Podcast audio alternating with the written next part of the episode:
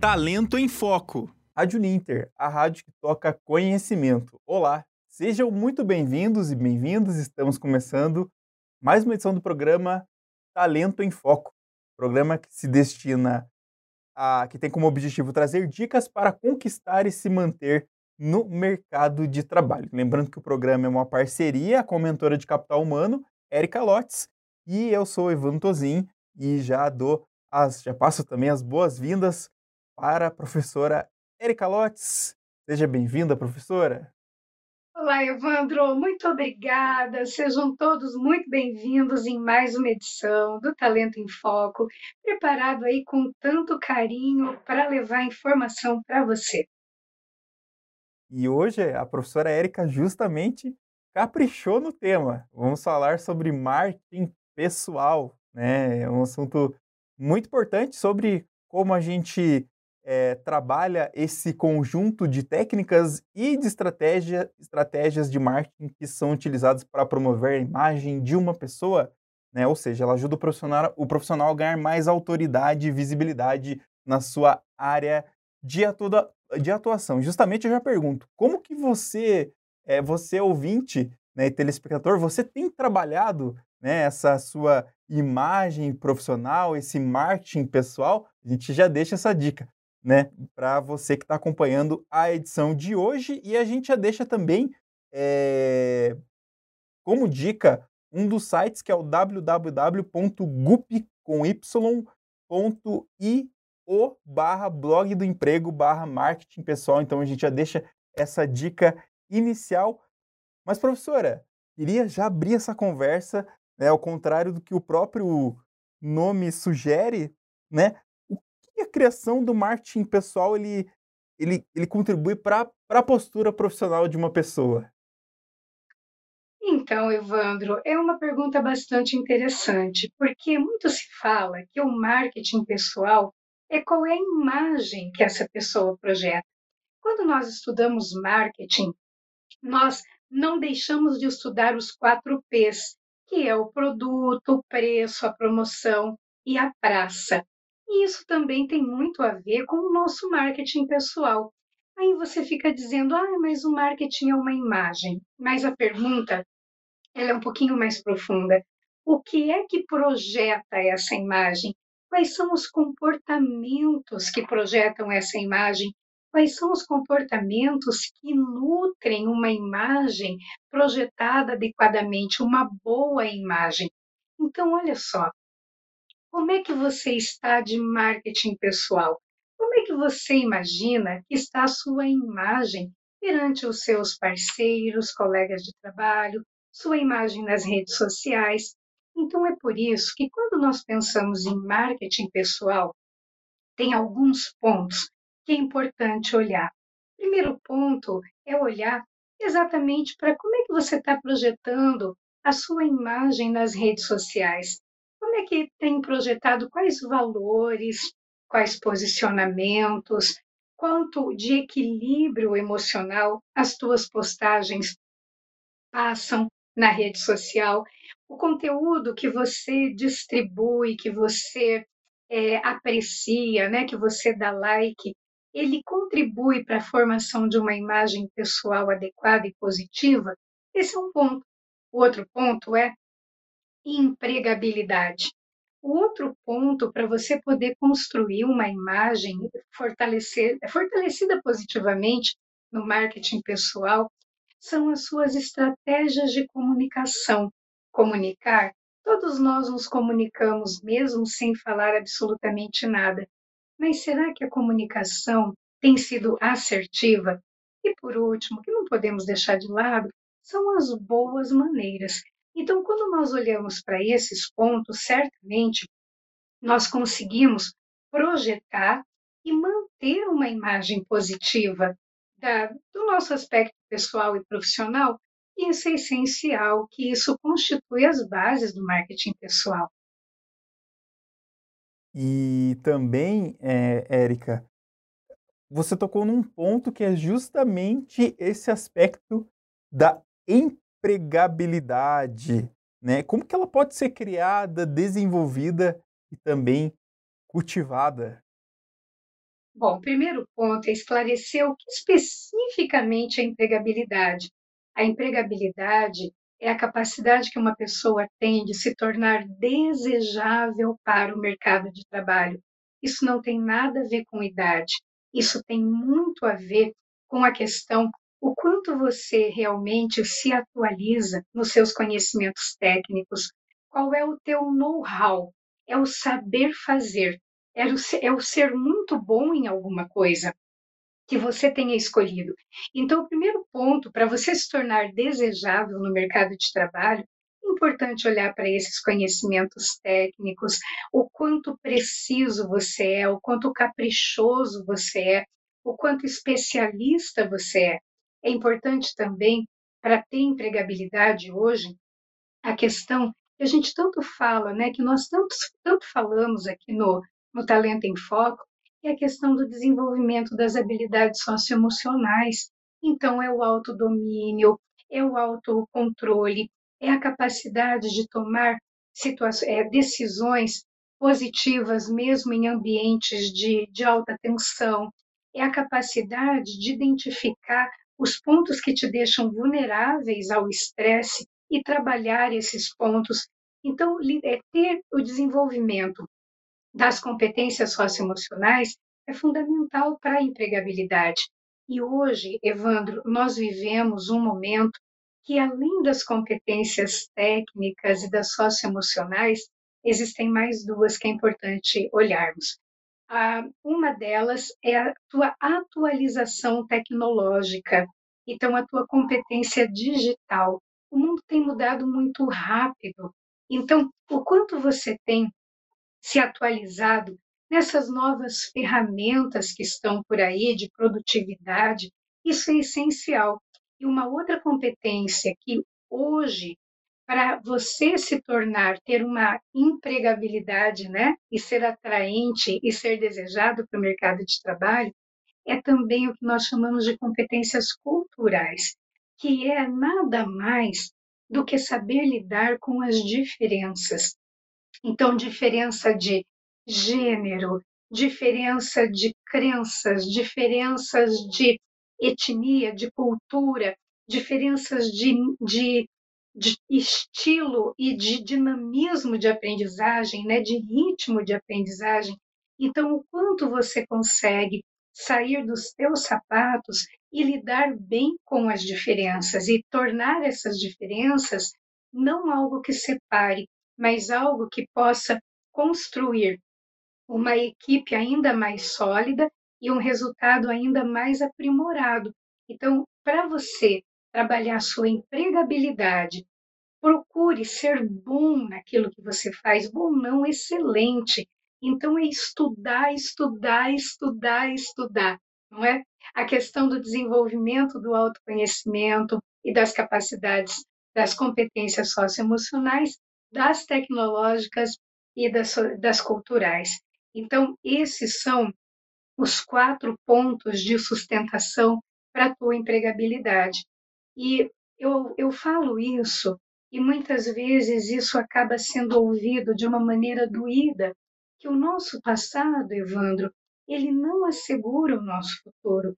Então, nós podemos ter tido grandes méritos no passado, mas se nós não continuarmos é, a aprender, atualizar, abrir para o novo, nós estamos assim não necessariamente assegurados no futuro. Então, é muito importante. O meu passado, ele me traz uma referência, mas ele não assegura que eu tenha realmente os mesmos resultados, porque o, o futuro ele é diferente. As competências exigidas hoje podem ser muito diferentes. Então, aí, como é que você está em termos desses quatro pilares da empregabilidade? Né? É bom sempre realizarmos essa autoanálise. E também, além disso, Érica, a gente pode abordar um assunto que é a criação da rede de relacionamentos. Está um pouco relacionado com network, digamos assim. Seria isso mesmo, nesse ponto que a gente poderia né? Não apenas é, por meio é, das redes sociais, mas também a gente tem que adaptar o nosso comportamento. Hum. Isso. É, networking, né, numa tradução livre, é redes de, de relacionamento, rede de trabalho. Então, é importante, sim. O nosso, é, grande parte das oportunidades que nos chegam, chegam por indicação, sejam por pessoas que já viram o nosso resultado, a nossa conduta ética, é, e aí acabam nos indicando. Então, um ponto importante dessa rede de contatos é não ficarmos apenas no nosso mundinho pequenininho. Com a, que eu digo pequenininho, não estou não tô desprezando, mas no nosso mundo é, restrito, restrito a um pequeno convívio, a uma pequena rede social.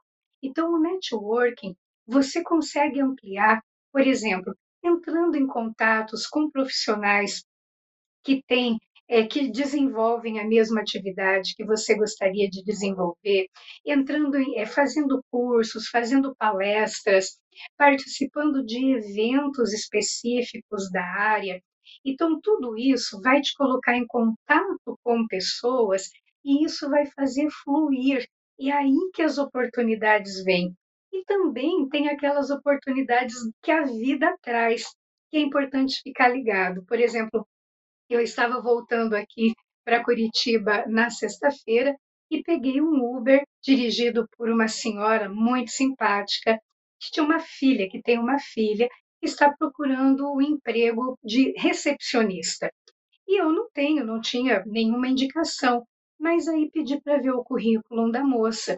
O currículo da moça muito caprichado, mas não a representava. Tinha deixava coisas que ela poderia que poderiam entregar o, é, interessar o empregador deixavam essas coisinhas ocultas. Já passei para ela como reformular o currículo. Então, note, já sei que se aparecer aqui para mim uma vaga de recepcionista, eu já tenho contato dela.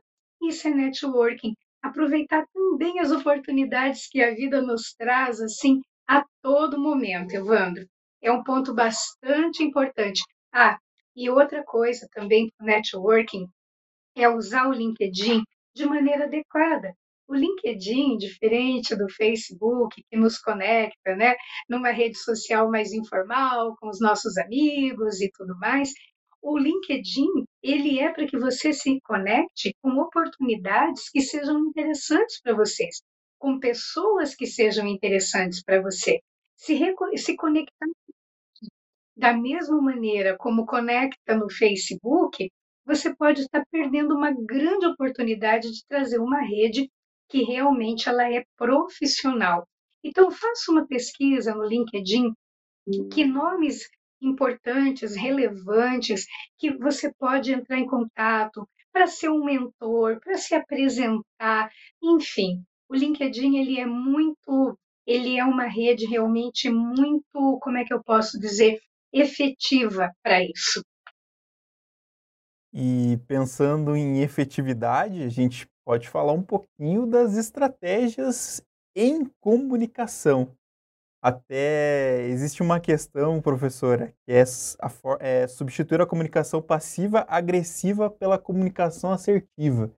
Queria que a professora explicasse um pouco sobre isso, como que a gente pode trabalhar, trazer exemplos esse é um aspecto muito importante. A maneira que a pessoa adota na comunicação. Então, aí nós trouxemos a questão, né? Você trouxe a questão da comunicação assertiva, que é aquela que é direta, que ela é objetiva, que ela vai direto ao ponto, que ela resolve o problema com quem é de direita e não com terceiros, que é uma comunicação que não é violenta, eu não preciso agredir o outro para efetivamente passar a minha mensagem. Mas o que é muito importante cuidar, que pode realmente ser um grande detrator da imagem positiva que o profissional passa, é a comunicação passivo-agressiva. Ou não só a comunicação, sabe, Evandro, mas o comportamento passivo-agressivo. O que é um comportamento passivo-agressivo? É, é um comportamento que tem uma expressão dissimulada, dissimulada, oculta, de uma certa hostilidade. Então, ele não é um comportamento que agride, que agride verbalmente.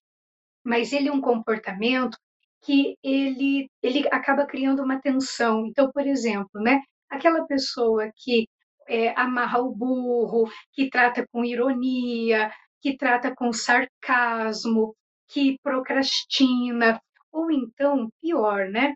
É aquela pessoa que tem aquele comportamento assim, nossa, é, eu, eu, tô, eu admiro aí a quantidade de livros que você tem. Ai, mas se eu fosse ler tudo isso, nossa, eu ficaria uma pessoa extremamente chata e arrogante. Quer dizer, na verdade, a mensagem foi mandada na segunda fase, na segunda parte da comunicação. Olha, eu entrego, eu fiz esse documento aqui que você me pediu, mas eu perdi o final de semana. Você sabe que meu filho ficou doente, eu nem pude atender o meu filho para poder te entregar isso daqui nessa hora. Então, note por que, que essa fala é um comportamento passivo-agressivo? Porque ela diz: Eu entreguei isso aqui para você, mas olha o sacrifício que eu tive que fazer, eu nem atendi ao meu filho. Então, essa segunda fala, ela tem o objetivo de imputar uma culpa. E, ou então, olha uma coisa muito. É, ai, esse seu brinco é lindo, mas se eu usasse, nossa, eu ia parecer uma piriguete. Então, isso são comportamentos, isso são são falas passivo-agressivas que, por mais que elas pareçam a princípio doces, elas escondem ali uma raiva, uma frustração. É por isso que é uma é uma frustração dissimulada.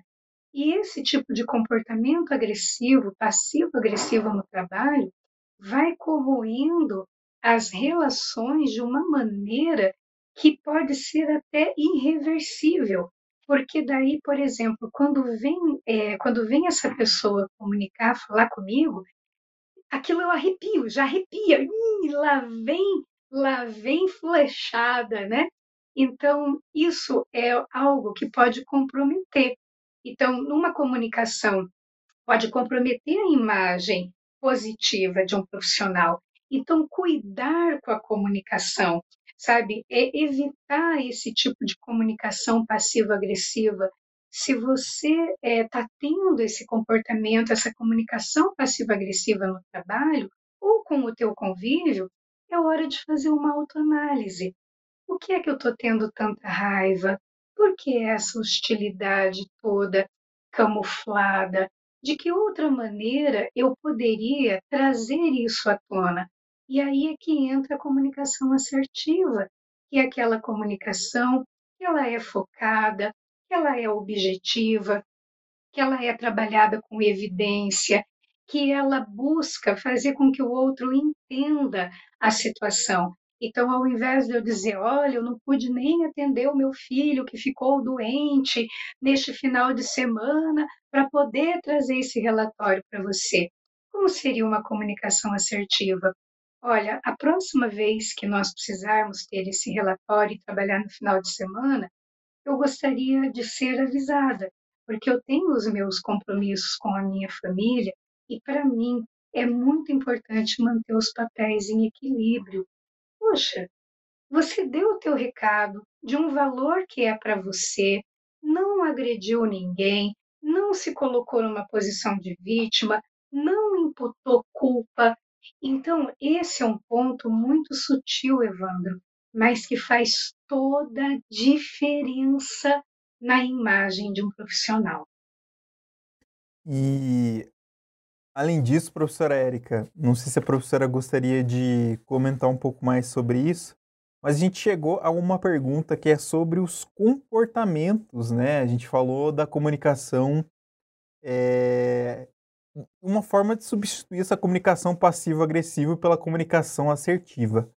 Mas quais comportamentos podem configurar como boas maneiras no trabalho? Acho que é bacana a gente trazer esse lado positivo, né? Agora, quase para fechar, né? Para finalizar também esse programa, acho que a gente pode trazer exemplos também, professora, é, até a professora compartilhou comigo aqui é, sobre a valorização da imagem pessoal, né? Como, até para deixar de dica para quem é, quiser acompanhar, é o, o Expresso Blogs, né?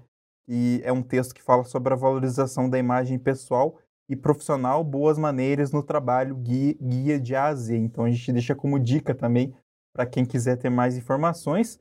Mas aí, professora, que exemplos que a gente pode, pode trazer de comportamento? Um simples bom dia, boa tarde, já, já é uma forma diferente, de, é uma forma correta de agir né, no ambiente de trabalho. É, essas boas maneiras, elas na verdade elas são jeitos de ser que deixam o ambiente leve, deixam o ambiente respeitoso. Então você disse aí, né? Parece simples, mas dá um bom dia, boa tarde, boa noite. Gente, Evandro, quantas vezes eu estava cansada, arrastando o nariz no chão, sem saber como é que eu ia conseguir começar o dia. Eu chegava na recepção e a pessoa ali alegre dizia: Bom dia, como é que você está? Só aquele bom dia dado ali já mudava o meu estado interno. Você acredita num negócio desse? Parece que era uma injeção de ânimo. Então, um bom dia, uma boa tarde, uma boa noite, um por favor, muito obrigado. Isso faz parte da, do polimento natural. Tem uma outra coisa que também tem algumas coisas, né, que são bem importantes de observar também, que faz parte dessas boas maneiras no trabalho. Por incrível que pareça, o distanciamento. Então, isso tem a ver com prosêmica, que é o estudo do espaço entre as pessoas e o que esse espaço comunica. Então, por exemplo, tem pessoas que se você chegar para falar com essa pessoa muito perto, assim, invadindo o espaço íntimo dela, ela vai ficar desesperada, ela vai se sentir invadida. Então, manter um distanciamento profissional dessa pessoa, manter discrição, nada pior, pior do que ouvir uma coisa no ambiente de trabalho, interpretar com o seu filtro, né? Porque nós ouvimos de acordo com, com os nossos filtros, com os nossos valores, e aí repassar aquilo distorcidamente, criando muitas vezes animosidade desnecessária. Então, discrição é muito importante. É o cuidado com ecologia, não apenas a ecologia física, que, por exemplo, né, cuidar com o recurso água, luz, energia, papel, de repente ali, né, utilizar o papel para fazer rascunho, mas também com a ecologia né, no sentido de o que eu vou fazer? Vai ter um impacto, vai ter um efeito colateral no sistema, o que eu vou fazer pode criar algum dano desnecessário. Então, sempre olhando para a consequência daquilo que você faz no sistema. Um outro ponto que é muito importante na questão das boas maneiras é a gentileza. Gente, a vida já é difícil. Cada um de nós enfrenta batalhas que, sabe, que só a própria pessoa sabe. Então, a gentileza, ela é um bálsamo. E é muito interessante porque a gentileza, ela aproxima, a gentileza, ela dá exemplo. Então, se uma pessoa é rude e é hostil com você, nada melhor do que devolver aquilo com gentileza. Porque se você devolve aquilo com hostilidade, você está deixando que ela defina como vai ser o seu comportamento. E isso é uma questão que muitas vezes pode entrar numa espiral negativa, sabe? E, e ninguém quebra aquilo. E às vezes um comportamento de gentileza muda todo o evento dali para frente. Então, gentileza muito importante. E aí, casadinho com a gentileza, eu diria a importância do bom humor. Quem acompanha as minhas redes sociais sabe que eu fiquei agora três dias para voltar para casa. Então, nós perdemos aí cinco voos, foi uma loucura, de aeroporto em aeroporto, de chegar em lugares e não ter onde dormir e eu estava com um parceiro de trabalho com um bom humor. Então, a cada situação que acontecia com a gente, ao invés de ficar lá rindo, entra, é, esbravejando, entrando na raiva e sendo agressivo com os atendentes, a gente dava risada e, e esse bom humor só fazia com que, as, com os atendentes, que, que os atendentes da companhia aérea tivessem ainda mais vontade e mais desejo de nos ajudar. Então, o bom humor ele é um ponto bem importante. Outra coisa que muitas vezes acaba ficando esquecida é o pedir permissão, é o pedir desculpas, é o pedir pedir licença, sabe? Então, pegar alguma coisa, pede permissão, é, alguma coisa não aconteceu bem, peça desculpas. Esse é um ponto também muito importante. E como nós estamos falando das boas maneiras, né, e o talento em foco ele volta muito para o trabalho, também é importante observar o vestuário, não é? Como é? Você está se vestindo adequadamente para o teu ambiente de trabalho, para o teu público, para os teus colegas? Será que tem alguma coisa na tua vestimenta que está em excesso é, ou faltando também, né? Que pode detrair da tua elegância, que pode fazer com que você seja percebido como alguém que não tenha bom gosto na melhor das hipóteses, ou que acabe caindo na vulgaridade. Isso é muito complicado, delicado no ambiente de trabalho. E também, ainda falando em trabalho, é muito importante cuidar, é ter zelo.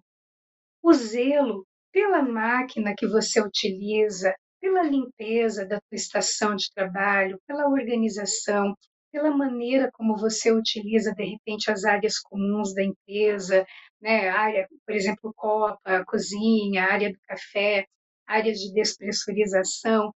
Então, zelar pelas coisas, mesmo que computador, impressora, ou seja lá não seja seu, seja da empresa, mas isso não importa. Importa é ter um uso cuidadoso e zeloso por esses recursos, por essas máquinas e equipamentos. Então, tudo isso parece um conjunto de pequenas coisas, mas que, quando compostas, elas formam um lindo quadro. E aí sim nós temos a projeção de uma imagem positiva. Então, é, são pequenos detalhes que vão transformando a tua imagem numa obra de arte e que vão projetando essa imagem positiva e mantendo essa imagem positiva também, né? No teu ambiente de trabalho, na tua vida pessoal e nos teus relacionamentos sociais.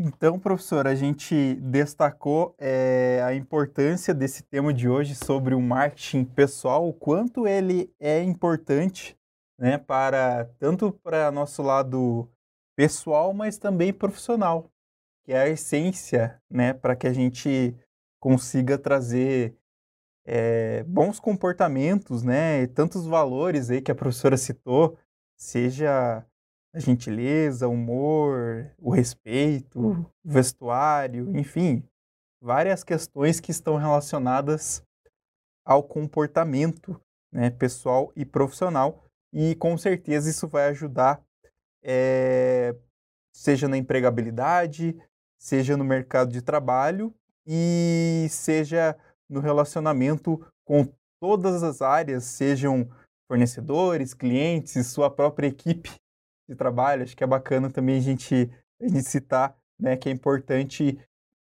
seja qualquer nível hierárquico, né? Acho que da empresa, acho que é, é, é legal a gente destacar é, esse, esse destaque, né? Ter uma imagem, uma imagem bem alinhada, né? E, e, e respeitosa e de valores. Então, professora, quero lhe agradecer por estar aqui nesta tarde mais uma vez. Professora, pode. Tem, tem, tem, uma, tem uma coisinha aqui que eu gostaria de deixar como dica para quem nos ouve. Fazer uma faculdade, fazer uma, uma pós-graduação é uma fonte maravilhosa de networking, gente. Aproveitem isso com os colegas de trabalho, com os professores, porque é um momento único da nossa vida. E acredite, quando você faz um networking, quando você apresenta um trabalho de qualidade, quando você tem responsabilidade perante um trabalho de equipe, isso são experiências, né? Que, que são eventos é, acoplados à emoção e elas ficam na memória por muito tempo. Então, isso faz com que a pessoa lembre de você lá na frente. Puxa, gostei muito da postura daquela pessoa. Então aproveitem esse momento para fazer o seu networking aí, que vai ser muito enriquecedor. Com certeza, professor. É uma excelente. É, a gente espera ter contribuído com essas dicas, né, que sejam preciosas para, é, para que se dar bem no mercado de trabalho. Então, a gente se despede desta edição do programa Talento em Foco e a gente já deixa um convite também. A gente vai organizar, lembrando que esse mês é um mês relacionado à inclusão. A gente quer trazer na próxima edição é, essa temática para a gente discutir na próxima edição do Talento em Foco. Professora, obrigado mais uma vez por organizar o programa, estar conosco aqui nesta edição de hoje e desejar então uma boa semana, né, tanto para professora e também é, para quem acompanhou esse programa, que comece com o pé direito é, no quesito de empregabilidade né, e, no, e na questão profissional.